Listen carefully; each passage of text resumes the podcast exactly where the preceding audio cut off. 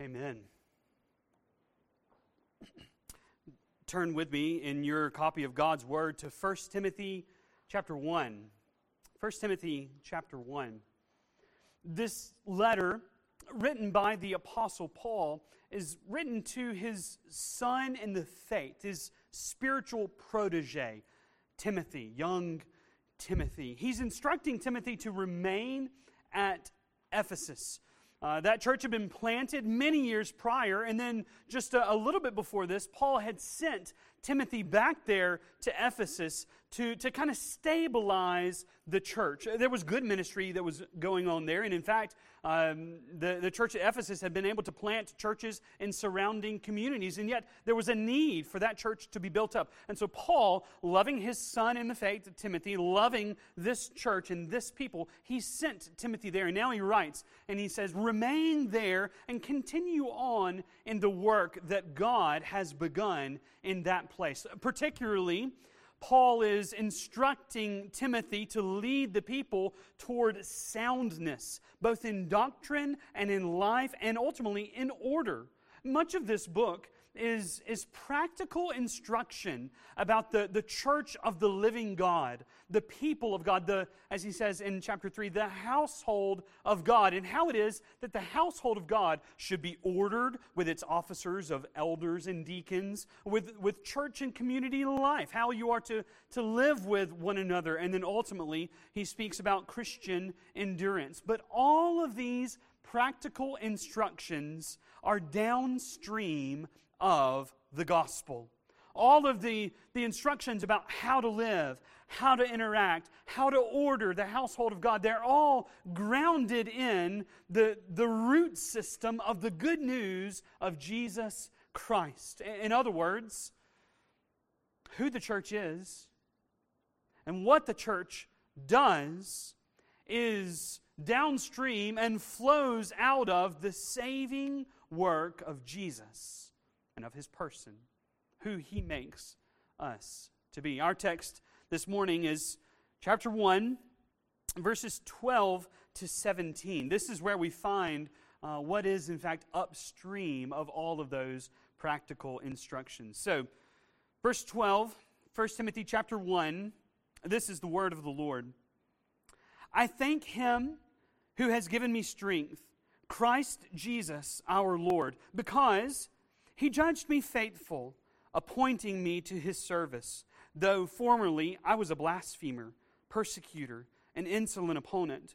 But I received mercy because I had acted ignorantly in unbelief, and the grace of our Lord overflowed for me with the faith and love that are in Christ Jesus.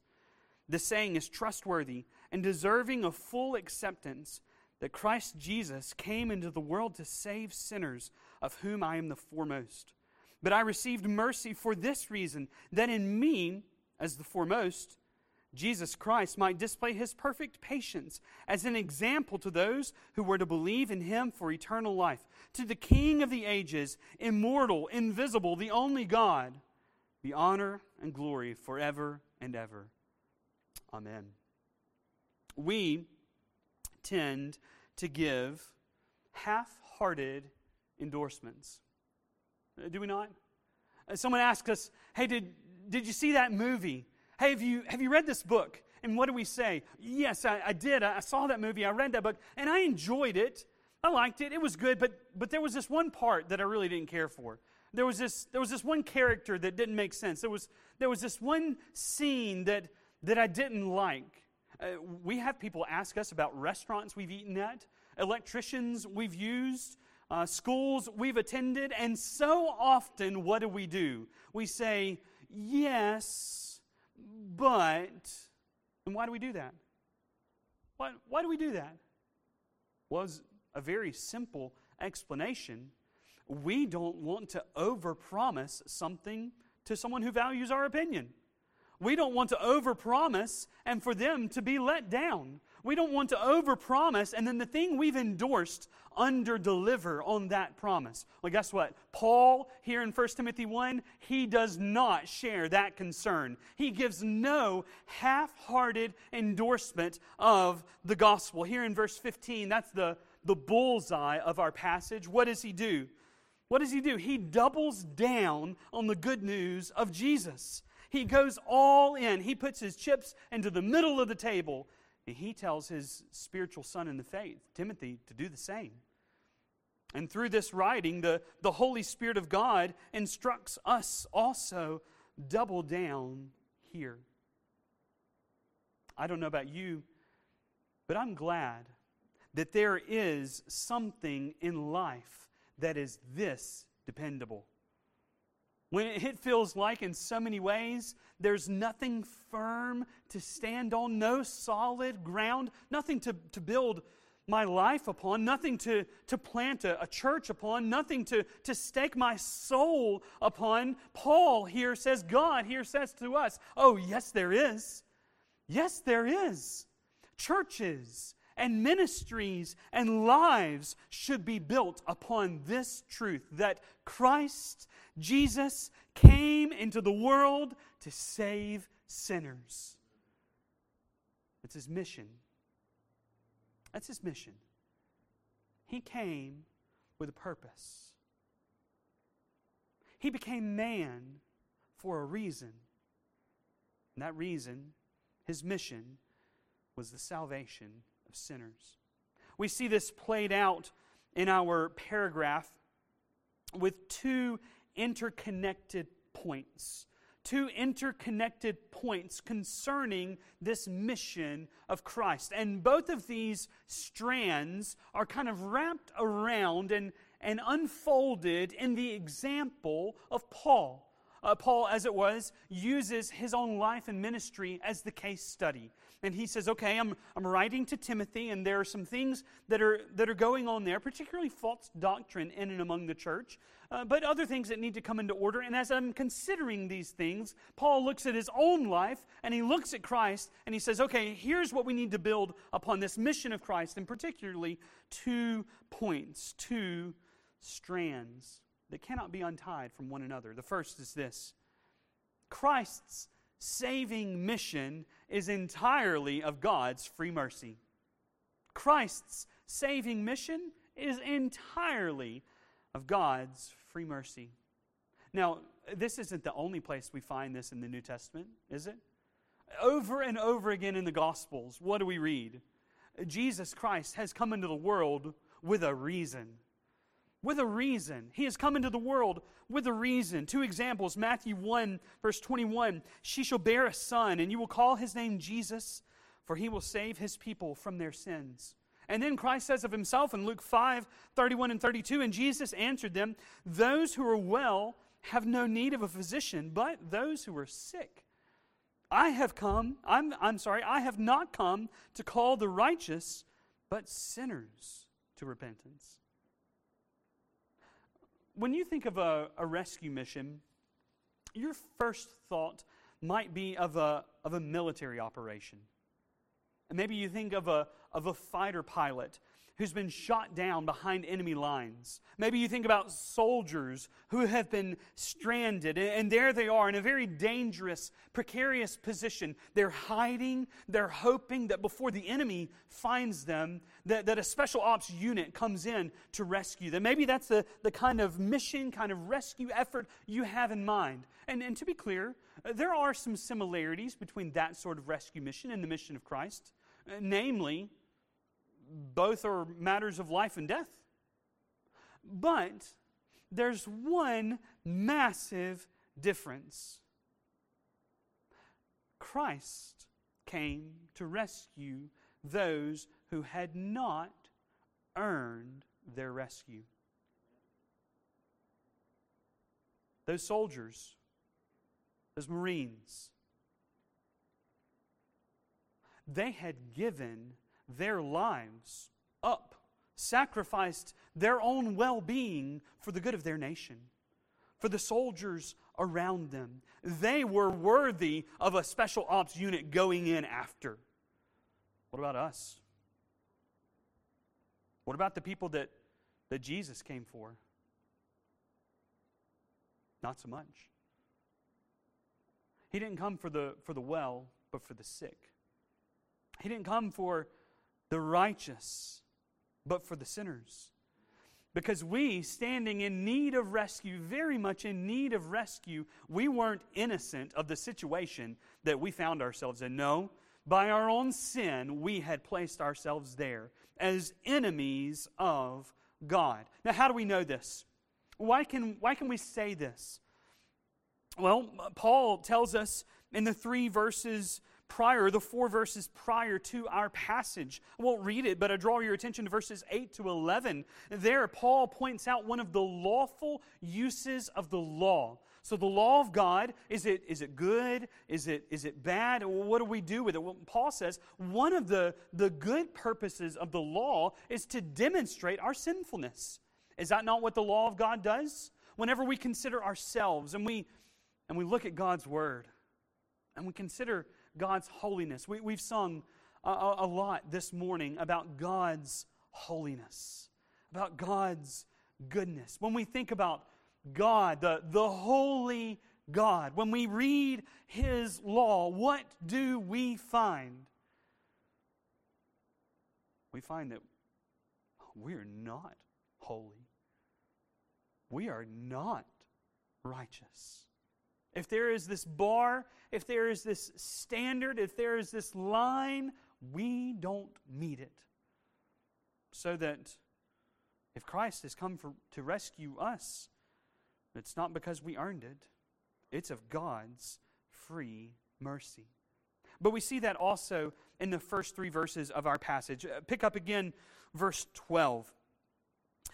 I thank him who has given me strength, Christ Jesus our Lord, because he judged me faithful, appointing me to his service. But we don't stop there. Though formerly I was a blasphemer, persecutor, and an insolent opponent, but I received mercy because I had acted ignorantly in unbelief. And the grace of our Lord overflowed for me with the faith and love that are in Christ Jesus. Here, Paul says of himself that his apostleship, his, his place, as, as a, minister of the gospel of Jesus Christ, it absolutely amazed him.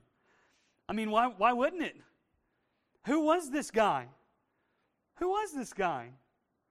He, he says it of himself violent toward the people of God, a persecutor of the people of God, a, a blasphemer of God. Why was it that Paul was in this position of, of authority and apostleship? Was it because of who he was? No, it was not. It was of God's grace alone. Uh, just like it was of God's grace alone that Paul had been rescued from sin and saved, he had been converted and brought to Christ. See, what, what, what do we find except that every single aspect of Paul's life and ministry was of God's mercy from beginning to end? No part of it was his own doing, his own merit. That's why Paul adds a personal note that trustworthy saying of the gospel in verse 15, that trustworthy saying, he says, This must be accepted. Build your life upon this. He adds a personal note to it. Of these sinners, he says, that Christ Jesus came into the world to save, I am the foremost. The famous language of the King James chief sinners. Chief sinners. Literally, Paul is describing himself as the proto sinner, the one who is at the front of the line. Now, Paul is not only acknowledging that he is still a sinner in need of God's grace, he's acknowledging particularly his pre conversion rebellious unbelief. Um, specifically, he is recalling his blasphemy. He is recalling his persecution of the church, his violent aggression toward Christ. And whenever he thinks about that, he says of himself that he is the prototype sinner. But we too must recognize our own sinfulness. In some sense, could we not all describe ourselves as the chief of sinners? Because I know sins in my own life that, that you don't know of me. And the other way around is true also. Could each of us not rightly examine our own heart with, if there's clarity, if there's honesty, and say, man, I, I'm, I'm the proto sinner. I'm, I'm the one at the front of the line. I am the chief of sinners. But Paul's point here is not literally to rank sinners in vileness or to, to rank unbelievers in the damage that they've caused. Like, you know, Paul was, was damaging to the church in this way, but don't you remember Peter? Peter was brash. Peter was, uh, he, he was, he was quick tempered. He was prideful. And then there was Thomas. Thomas doubted, right? So let's get out the, the legal pad and let's start ranking sinners. No, that's not what Paul is saying. What is he saying? He's saying Jesus saves sinners, even the worst of them, even sinners like me, even sinners like Peter, even sinners like us today, you and me. Christ came not for the well, but for the sick. He came to save blasphemers and liars he came to save the worst of the rebels, the worst of his enemies. But not only that, not only that, he has now included us in his mission. I mean, you want to talk about mercy, even if it just stopped right there. Even if it stopped right there, that would be entirely of, of mercy. But you want to talk about mercy. Now, God has brought us into his work in Christ there's a, there's a, a, rescue effort ongoing, and Jesus says, You know what? Not only am I going to save that one, I'm going to, to bring him on to the unit. He's now going to be a part of the team, he's now involved in the mission. I mean, how crazy is that? How, how merciful is that that we, like Paul says of himself in verse 12, we are now in God's service? By appointing his disciples as disciple makers in the Great Commission, he's made us co laborers with him. So that now his mission is our mission. How, how radical. And that's true of every genuine Christian, and it's true of every Christian church. For Covenant Baptist Mission, gathering today in Jones County, Mississippi. It is true of that church, those believers there, that mission work there, that, that our efforts, our endeavors, our mission, it's the same as Christ's. That's true of Caledonia Baptist Church here today. As you were gathered and as you'll be scattered later at the end of our service as you go throughout your lives the rest of the week as you gather again the Lord's Day next week you as the people of God you have the same mission as Christ. You have been brought in. That's why I'm able to, to step into this place today. Have you have you thought about that? Maybe Maybe you've found it weird me being here. I've not found it weird me being here. I just, I just haven't. Because we serve the same God. Y'all, we, we serve the same risen Christ. We have the same mission. We have the same goals. And so I'm able to come into here, into this place today, to step up to this pulpit and to share with you good news the good news of Jesus. Pastor Mark Dever once wrote, the most important things about our church have to be the things that we have in common with every other Christian church, not the things that are unique about it. Wonder if you've ever thought about it like that before. Wonder if you've ever thought about the fact that we don't belong to ourselves. We've been bought with a price. I wonder if you've ever considered it this way. We serve not ourselves, not our agendas, not our preferences. No, we've been given eternally weighty work to do. So that we don't have the liberty to say what our mission is and isn't. That's not up to us. It's not up to us. Through Christ Jesus, we who were once enemies of God are now a part of the search and rescue team. Our mission is what? To tell others of the one who came to save their souls Christ alone. That means practically, that means that we don't shy away from difficult gospel situations.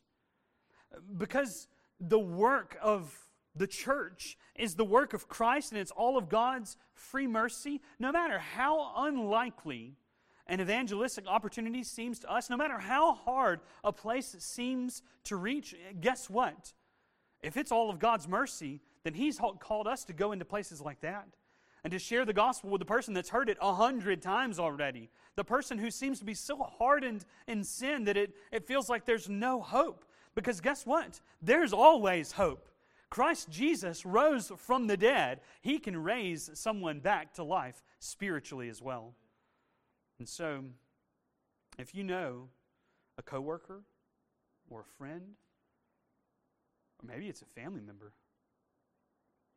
maybe, maybe it's a, a close loved one, and you feel like whatever you do, however you pray, whatever you say, whatever circumstances may surround them, however many times they've heard the good news of, of Jesus, that they are out of God's reach, I'm here to tell you today that is simply not true. Church, there is no soul too far gone for God because Christ came to save sinners. So press on. Press on in faithful gospel missions and evangelism. God alone by divine power and sovereign grace, saves even the foremost of sinners. Therefore, he gets the glory. That's our, our second point, or a second strand that we see wrapped around the, the person of Paul and his example. The second strand is this Christ's saving mission magnifies Christ alone. Look back to your text, beginning in verse 15 this time. The saying is trustworthy and deserving of full acceptance that Christ Jesus came into the world to save sinners, of whom I am the foremost. But I received mercy for this reason, that in me, as the foremost, Jesus Christ might display his perfect patience as an example to those who were to believe in him for eternal life. Consider, brother, sister, consider God's perfect patience in your life. I could tell you about it in mine. I could tell you about how, despite my parents' diligence, despite my church's faithfulness, despite the fact that I had heard the gospel countless times and had even been convicted of my sin countless times, had been pricked by the Holy Spirit countless times, no matter that, I refused to bow the knee to Christ. Years went by. Empty moralism, fake pretense, and hypocrisy. And yet, God finally knocked me off of my feet. After years, God was merciful toward me. God demonstrated his perfect patience toward me, and he made me his own despite my faithfulness? No, despite my rebellious sin against him. And every Christian has a similar story. Every Christian, e- even the ones who hear the gospel for only one time and, and repent and believe, though those instances we know are few and far between, even in those, the main plot line is the same. What is it? Well, we brought to the table one thing sin and our need to be saved. And God, in His mercy, saved us from ourselves and from our sin and from judgment against that sin. So, your conversion, does it make much of you? No. your conversion makes much of Christ. It makes much of Christ. It magnifies Christ. So, Paul writes, I received mercy that Jesus Christ might display his perfect patience as an example to those who were to believe in him for eternal life. And in the example of Paul, this is tremendously true. I mean, how many people, how many people do you think heard the story about the lead Christian persecutor becoming the lead Christian preacher and missionary? How many people do you think heard that story? How many of those people, God used that story to soften their hearts to the gospel so that they were saved in part as a result of hearing that? Paul is this tremendous example. We might say that apart from the resurrection of Jesus from death to life, Paul is the, the greatest turnaround in the New Testament. Apart from that one. Yet, it's the same grace and power of God that was needed to save Paul, that is needed to save the kindest, best mannered child or grandchild that you know. I'm talking about the, the best one, the best one you know. You know what that one needs in order to be saved? The same power that Paul experienced on the road to Damascus, the same grace of God in Christ, the same word of God spoken and shared with them. It is all of the grace of God. And not only that, we are still in need of His mercy. One, one author says, We're not grace graduates. And I love the way he says that. We're not grace graduates, as, this, as if we, we've gotten the degree, we've gotten the diploma, and now we can move on to something else. Okay, we got that down, we've, we've heard the good news, we believed in Christ, we've received grace in Christ, and now let's move on to, to bigger and better things. No, we never move on past this. We never move on past the gospel. We never move on past God's grace. It's His grace that's going to carry us all the way from this life into heaven, where we will gather around the throne and magnify not one another, but God alone, Christ alone. And ultimately, it's this making much of Christ that is the reason He came. Now, I want to be clear. I want to be clear. In one sense, He came because we were sinners and we needed to be saved. In one sense, he came because he loved us. He came because the Father loved us. But underneath it all, he came so that his name would be known and magnified above all other names in all the earth. That's why he came. So that the end of sinners coming to Christ would be the glorification of God in salvation. The very reason we were created, the very reason we exist is to glorify God. And that happens in our lives chiefly whenever we worship Him as those saved by Him. And so, if you notice, if you're looking there at the text, our passage begins with thanksgiving. God, thank you for what you have done. But how does it end?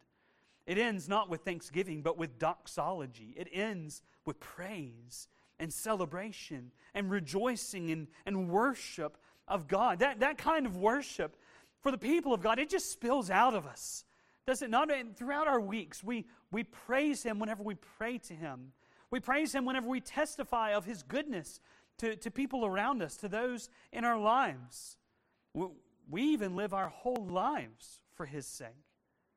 And then especially whenever we gather here in the house of God on, on Sunday. The, the regular corporate gathering of the body of Christ, what happens? Worship just spills out of our lips and our hearts as we gather with the fellow saints.